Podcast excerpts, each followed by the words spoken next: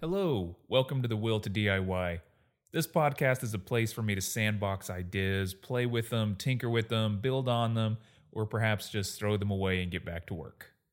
Can't you see? Can't you all see, you speakers, that it is we who are dying? And that here below, the only thing that really lives is the machine. We created the machine to fulfill our will, but we can no longer bend it to our will. This is a quote by E.M. Forster from 1909, and it was in this article that I read called Economy or Life. And we're going to talk about the article here in just a second, but first we're going to sort of lay some groundwork. I've really sort of held off on saying too much about the COVID corona stuff. Uh, the virus is what it is, but what's fascinating is, of course, how people react to it. And of course, the problem is that we have these now divisive camps that have formed uh, naturally. Of course, I guess that's just what we do. Uh, one of them is very much for the life as usual. And it's yes, yes, of course we will take precautions naturally. As long as the economy survives, because it's more important than anything else, uh, everything in life is a calculated risk. This one just has more death involved in it. And of course, then there's the other camp that says, yeah, there's death involved. Stay at home, save lives this is science. You can't work your way around it. Control yourselves so that we can save people.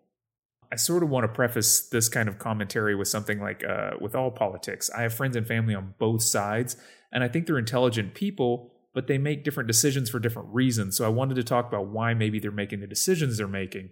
And one way to think about this is this idea of the sort of overlapping Venn diagram with three considerations. You have the economy, you have health, and you have psychology.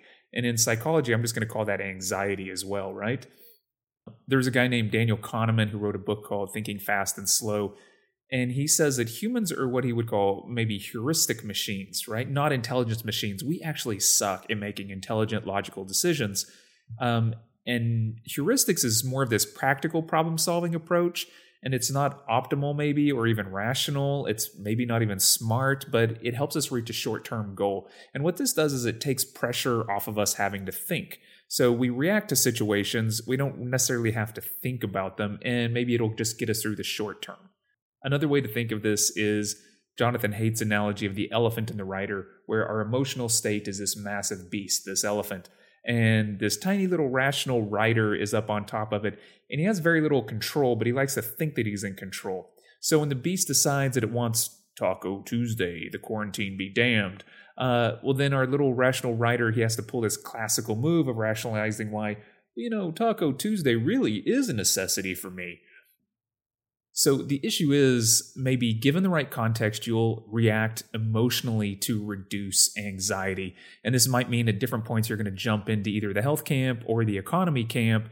Uh, but to make it even more complicated than that, people also choose camps to reduce cognitive load, but they'll align themselves with their social circle or their peer group. And the unfortunate thing about that is sometimes the more irrational your behavior in a group, the higher you climb in the social queue.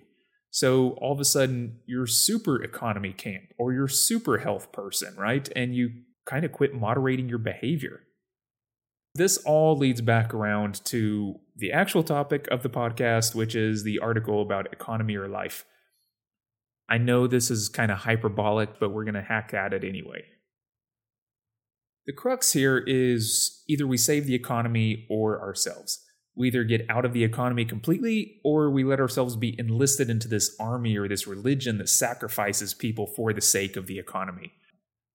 I keep referencing the economy and I link it back to this notion of capitalism.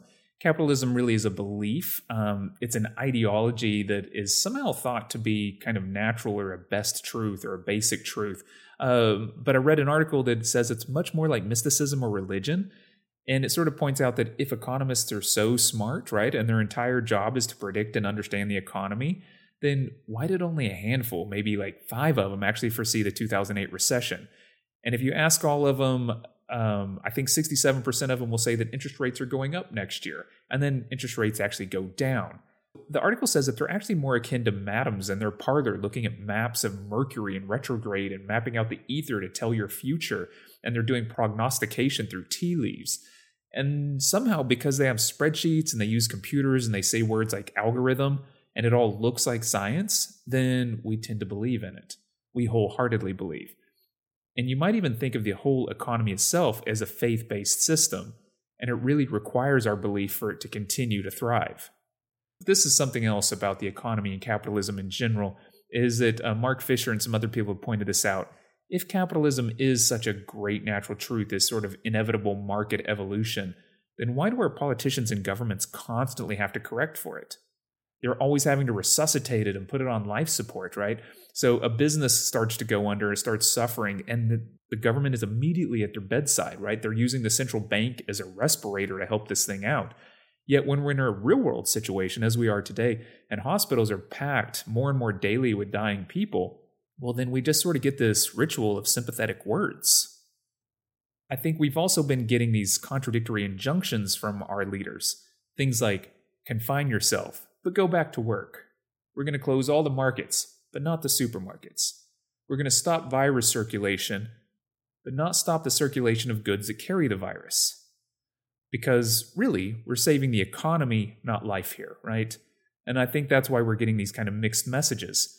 And this is a contradiction of trying to do both at once, and we end up kind of getting the worst of both worlds.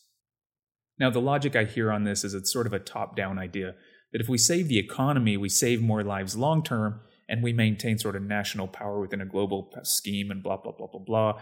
I honestly don't know about that. It really sounds to me a lot like rich preachers telling me to tithe more into a system that has let my friends down.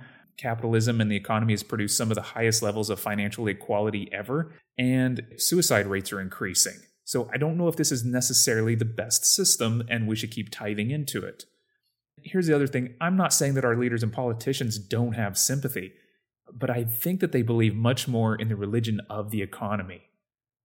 What we're seeing is that the social contract of Hobbes, Locke, and Rousseau, that where citizens behave a certain way in exchange for state protection, seems to be dead, or at least it's now just a half hearted ritual to placate the populace while its business is normal. And the issue here for me is that to serve the economy seems to involve sacrifices that I just have trouble swallowing.